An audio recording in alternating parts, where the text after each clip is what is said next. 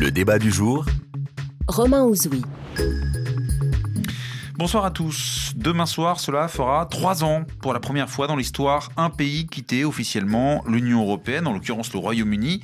3 ans plus tard, que s'est-il passé ? 2 ans plus tard, que s'est-il passé ? L'économie déchante, l'inflation s'envole à près de 11%, les services publics sont en souffrance, de même que le peuple britannique qui désormais rejette majoritairement le Brexit, bien loin, on est bien loin du résultat du référendum de 2016. Alors est-ce que les Britanniques ont tout perdu avec ce Brexit ? Voilà la question qu'on pose ce soir. La sortie du Royaume-Uni de l'UE est-elle l'unique responsable de tous les maux actuels de l'économie britannique ? Y a-t-il des bienfaits au Brexit ? Et puis quelle perspective ? Puisque ce n'est que le début d'une histoire nouvelle pour le Royaume-Uni. Eh bien, soyez les bienvenus dans le débat du jour. Et pour répondre à toutes ces questions, mes 3 invités d'abord à mes côtés en studio. Catherine Mathieu, bonsoir. Bonsoir. Vous êtes économiste à l'Observatoire français des conjonctures économiques, l'OFCE, spécialiste du Royaume-Uni. Face à vous, Catherine Coron, bonsoir. Bonsoir. Maître de conférences en civilisation britannique à l'Université Paris-Panthéon-Assas, chercheur au centre de recherche Crew de l'Université Sorbonne-Nouvelle. Notre 3e invité est en ligne. Bonsoir, John Henley.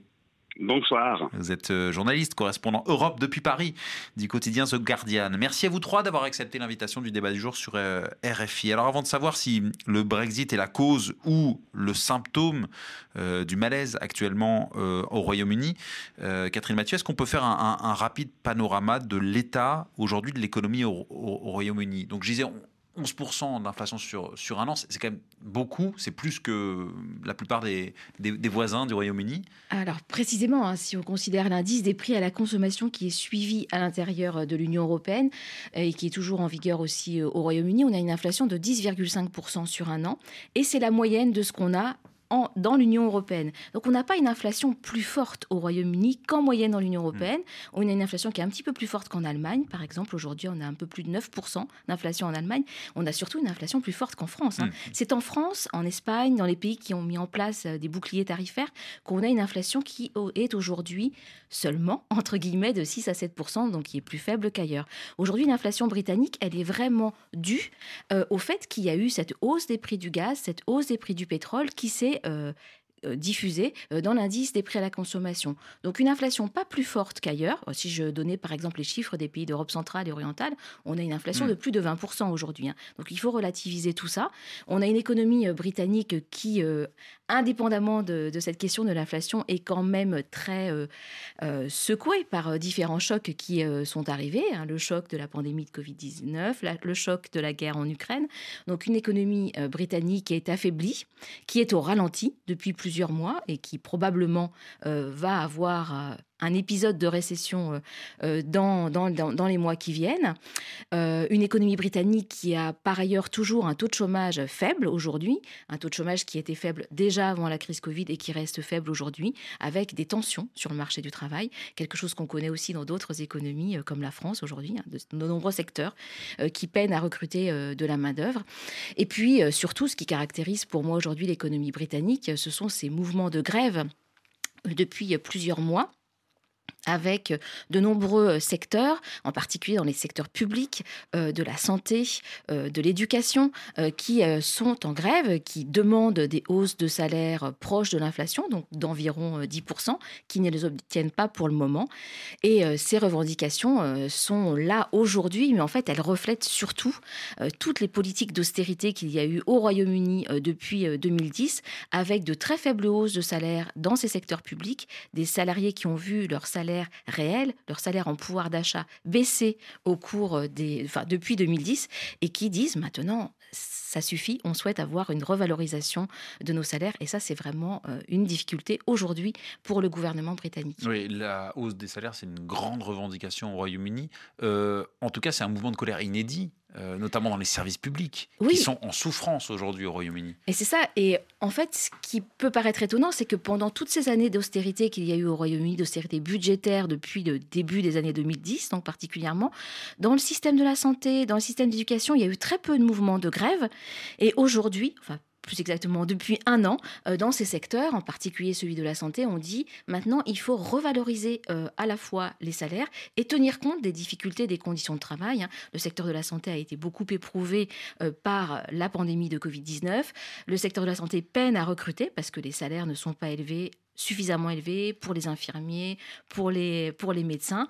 Et donc, on est dans une situation où, pour le système de santé public britannique auquel les Britanniques sont très attachés, il faut dégager des moyens financiers pour répondre aux revendications salariales. Et pour l'instant, le gouvernement britannique n'est pas prêt à le faire. Catherine Coron, vous analysez vous, la situation sociale actuelle au Royaume-Uni, parce que voilà, Catherine Mathieu le disait, les difficultés ne datent pas d'hier. Et le mouvement de colère, il est quand même nouveau.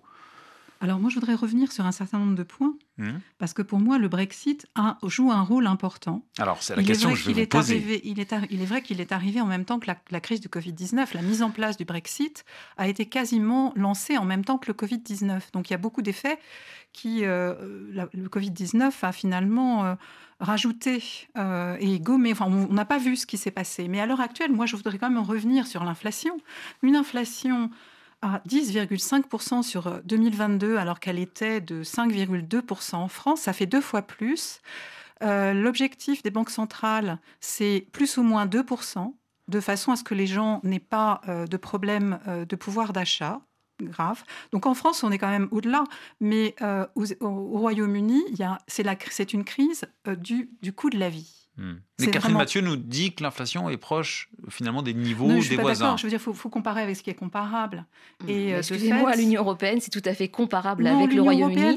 L'Allemagne, c'est tout à fait comparable avec le Royaume-Uni. L'Union européenne est un mélange de pays, qui ont des économies extrêmement différentes. Et moi, je préfère comparer effectivement à l'Allemagne. L'Allemagne, c'est élevé, c'est 7,9% en 2022. C'est 9,6%. En 2022, je ne vous ai pas interrompu. Si vous voulez bien ne pas m'interrompre, ce sera parfait.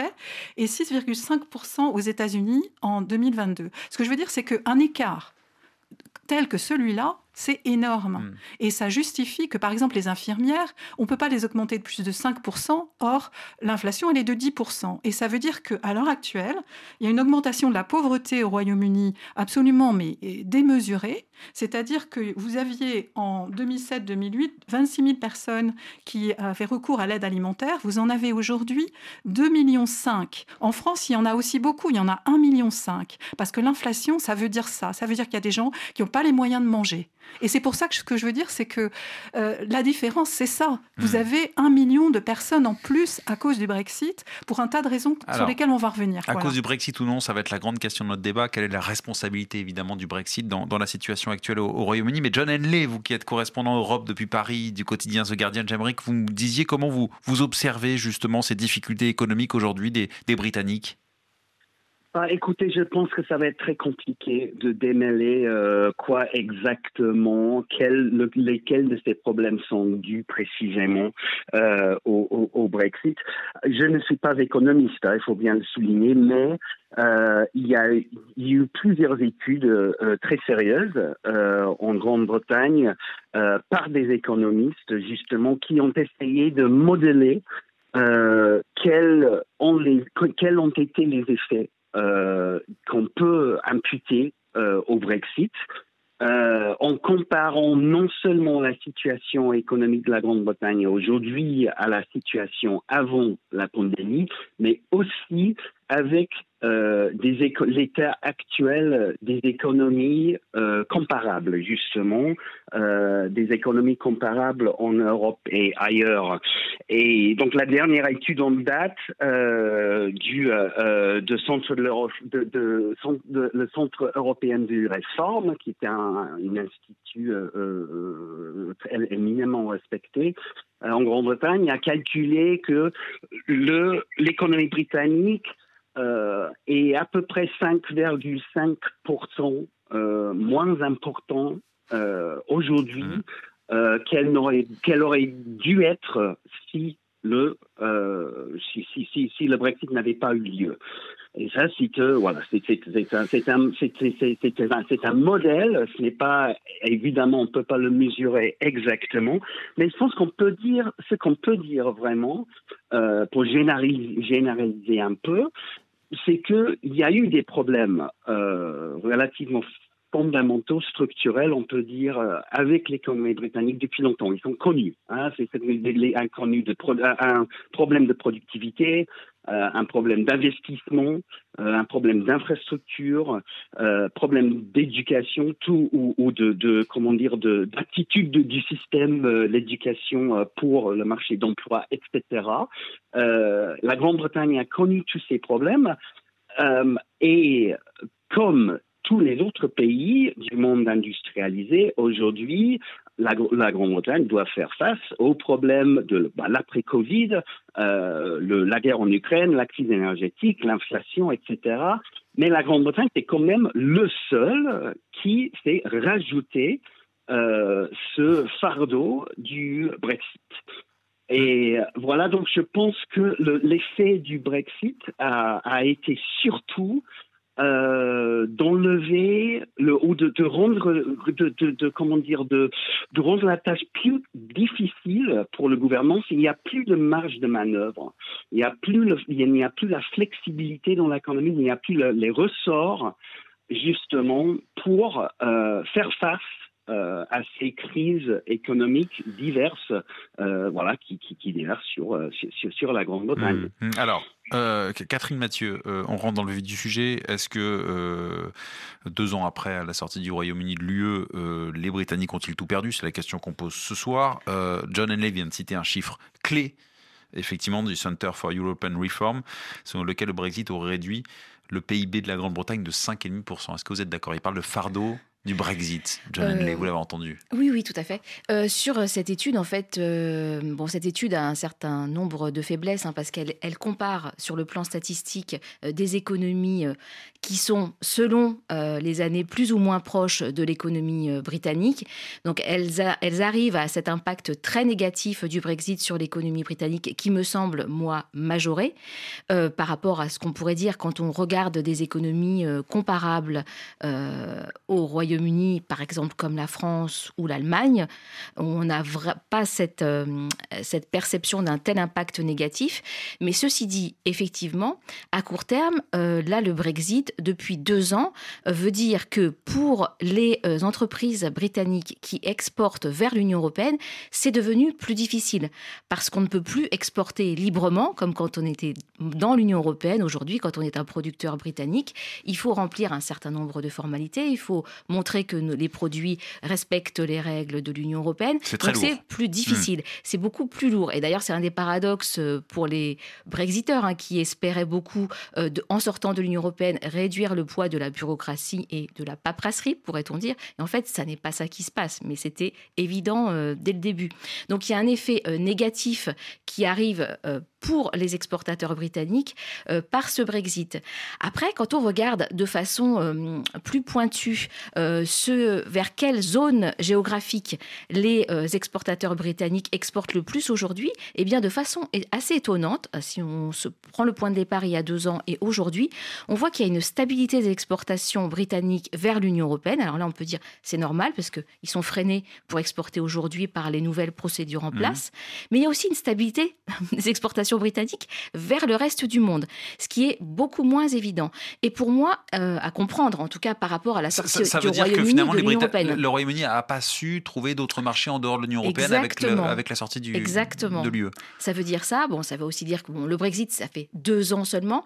Selon moi, c'est un peu tôt pour voir aujourd'hui tous les effets du Brexit. Hein. Tout va se dérouler au cours du temps parce que finalement, il y a 2 ans, quand les exportateurs britanniques ont quitté le marché unique européen, ils continuaient toujours à produire le même type de biens que juste avant. Les règles étaient les mêmes, les normes étaient les mêmes. C'est au cours du temps qu'on va voir si ces réglementations et ces normes changent. Mais effectivement, on n'a pas vu de déplacement des marchés à l'exportation vers les zones du reste du monde qui sont d'ailleurs plus dynamiques en termes de croissance que celles de l'Union européenne. Mais on était pendant la période du Covid, pendant la période de la guerre en Ukraine. Donc c'est assez difficile de juger comment les économies, quelle est la performance des économies quand on a deux gros chocs qui affectent les économies. Hein. Le Covid, c'est 10 points de PIB perdus en très peu de temps pour les économies britanniques. Après, il faut remonter la pente. La guerre en Ukraine, c'est l'inflation qui arrive. Donc on a une suite de chocs qui frappent les économies qui, de mon point de vue, brouillent la lecture qu'on peut avoir de l'impact du Brexit sur l'économie britannique aujourd'hui. Mais effectivement, les Britanniques, en quittant l'Union européenne, se sont rendus la vie plus difficile pour échanger vers l'Union européenne, alors que ça représentait la moitié de leur marché à l'exportation. Donc ça, c'est un fait. Donc les difficultés dans l'exportation, principales difficultés post-Brexit, vous nous dites, Catherine Mathieu, effectivement, je vais citer un sondage selon lequel 8 entreprises sur 10, britanniques évidemment, affirment subir une hausse de leurs coûts dans leurs échanges et 53%, donc plus d'une sur deux, qui estiment que leurs marges ont diminué de plus de moitié. Catherine Coron, alors Catherine Mathieu a parlé aussi des effets majorés du Brexit, j'aimerais avoir votre avis là-dessus. Et puis, est-ce que vous êtes d'accord avec Catherine Mathieu sur le fait que le plus difficile est de savoir qu'est-ce qui est à cause, dans les difficultés économiques actuelles du Royaume-Uni, du Covid, à cause de la guerre en Ukraine et à cause du Brexit?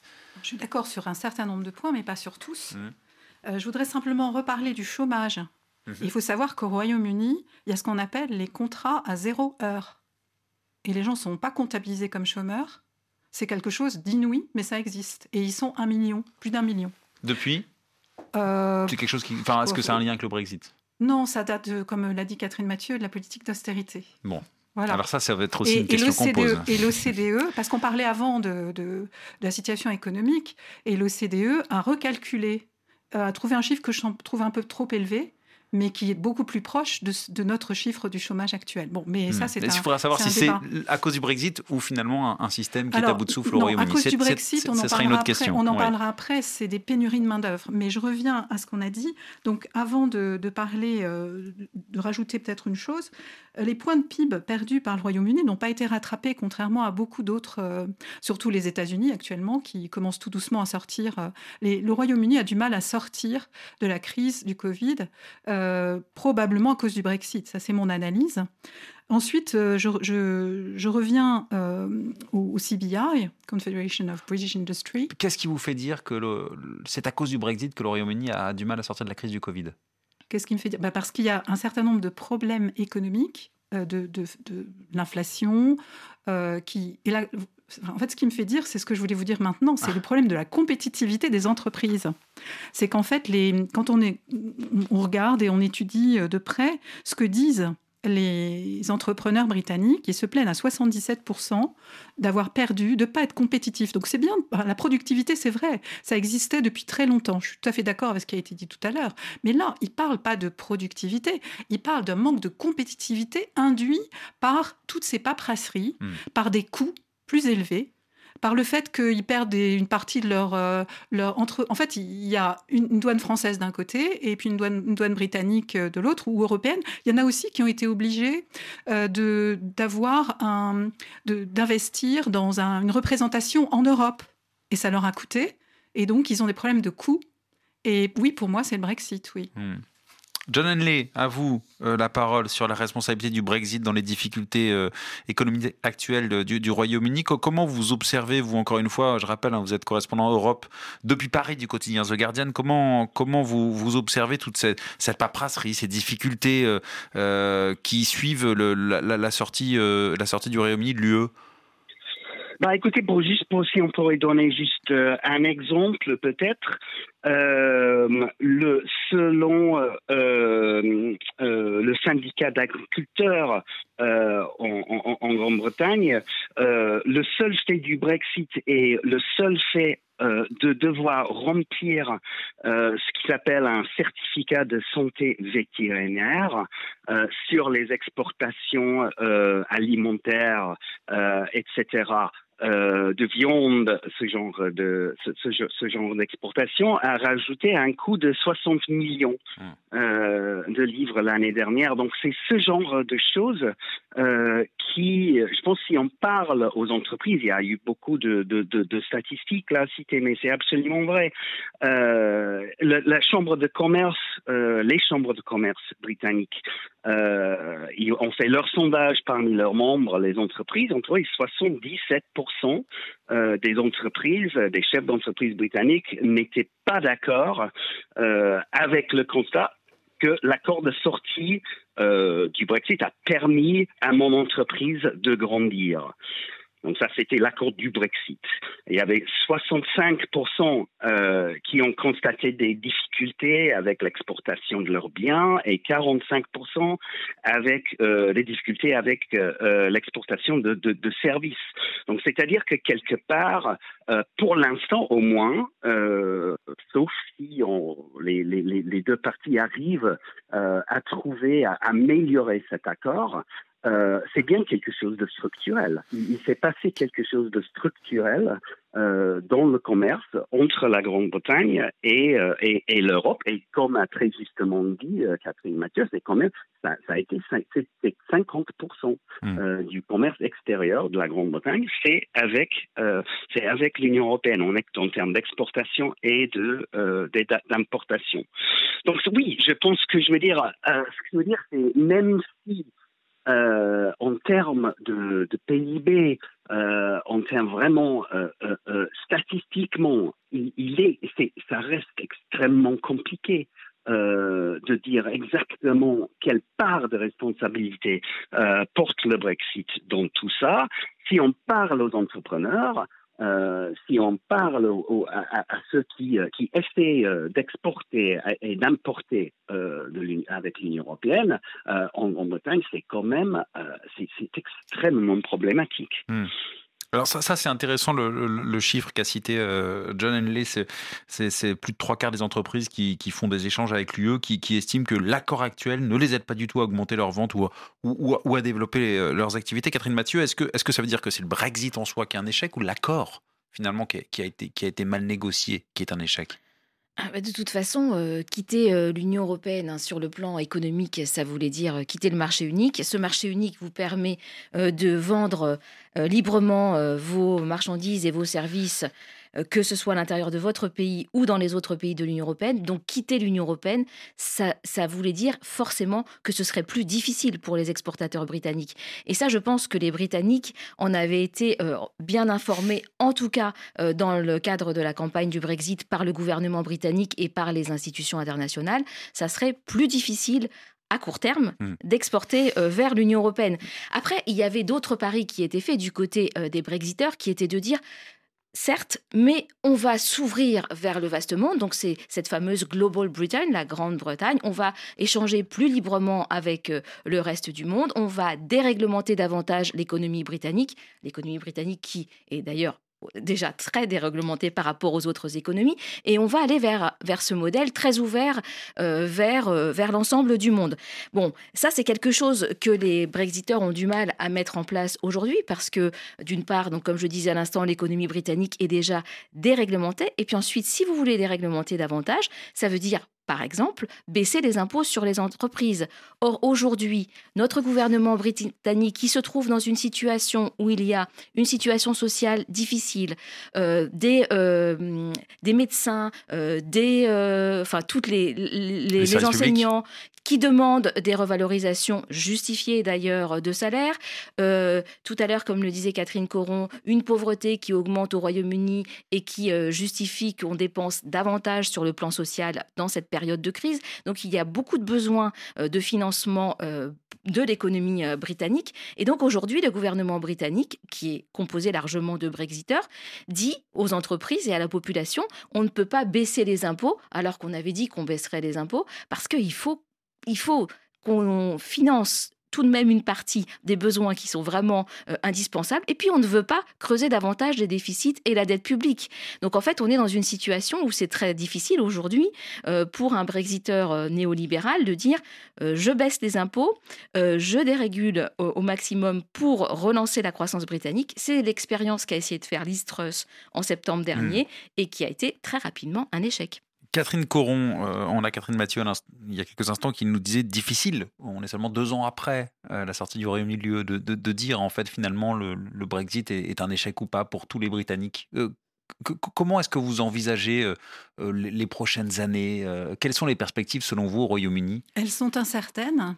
Et je veux dire, il y a quand même, j'insiste beaucoup sur le fait qu'il y a beaucoup de choses qui sont mesurables, et je vous les ai mentionnées. Et c'est maintenant qu'il faut prendre des mesures.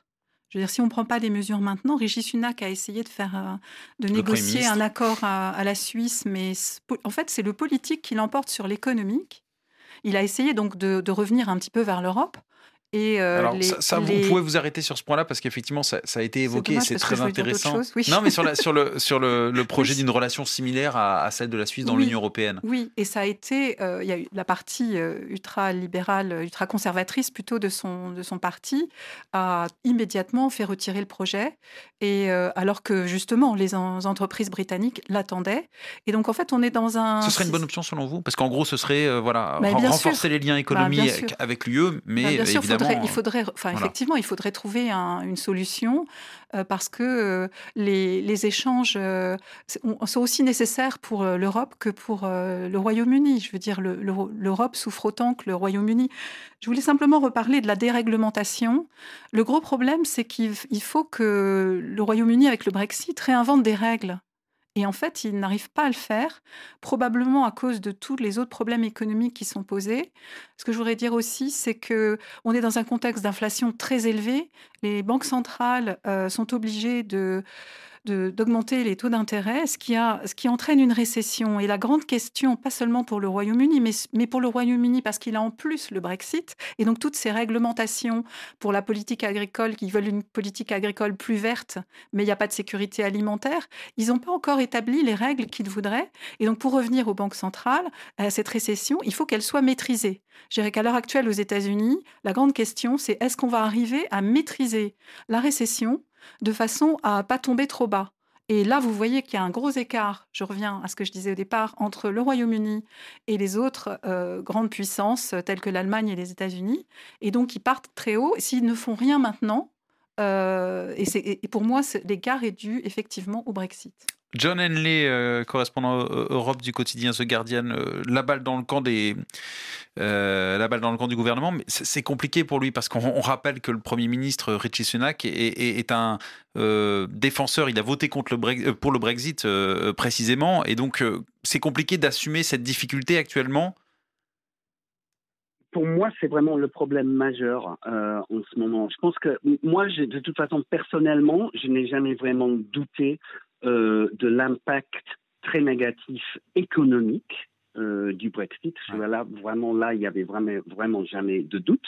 Mais j'avais vraiment sous-estimé ou j'avais pas vraiment bien vu l'impact politique du Brexit. Et même si on est aujourd'hui, on vient de passer 20 minutes à en parler, que c'est quand même compliqué de faire la part du Brexit dans la crise économique, dans la crise politique. Je pense que ça, c'est vraiment à 100% dû au Brexit. Je veux dire, on a vu en Grande-Bretagne 5 premiers ministres dans l'espace de 6 ans. Il faut remonter jusqu'à 1979. Là, pour avoir la dernière fois qu'on a mis de toutes ces années-là, on a fait 5 premiers ministres et là on vient d'avoir 5 nouveaux premiers ministres dans 6 ans. Donc c'est vraiment pour dire à quel point quelque chose de déstabilisant, de profondément déstabilisant s'est passé. Et pourquoi ? Parce que ce Brexit a été fondé sur quelque chose j'hésite à dire un mensonge, mais vraiment les Brexiteurs, vraiment, ils ont promis quelque chose qui n'allait jamais être possible. C'est-à-dire que ce serait possible pour la Grande-Bretagne de garder tous les avantages d'être membre de l'Union européenne après l'avoir quitté. Ça n'allait jamais être vrai. Les promesses des Brexiteurs était intenable, mais comme le Brexit a été voté, c'est aujourd'hui, et par une petite majorité, 52%, je rappelle, mais une majorité dans chaque parti. Et ça fait que même le parti travailliste, le parti de l'opposition, hésite politiquement. qu'il n'est pas possible pour la classe politique britannique en ce moment de dire effectivement on a fait une erreur. Ouais. Et donc sans cette honnêteté, sans la capacité vraiment. Et ce qui est intéressant, c'est que la classe politique est à la traîne par rapport à l'opinion publique. L'opinion publique, il y a un grand sondage. Merci John Henley. Alors je vais devoir couper parce que c'est la fin de notre débat. Mais effectivement, aujourd'hui, 32% des Britanniques qui voteraient pour le Brexit s'il avait lieu aujourd'hui. Merci beaucoup John Henley, Catherine Coron et Catherine Mathieu. Merci également à vous. Merci. C'est la fin de ce débat du jour.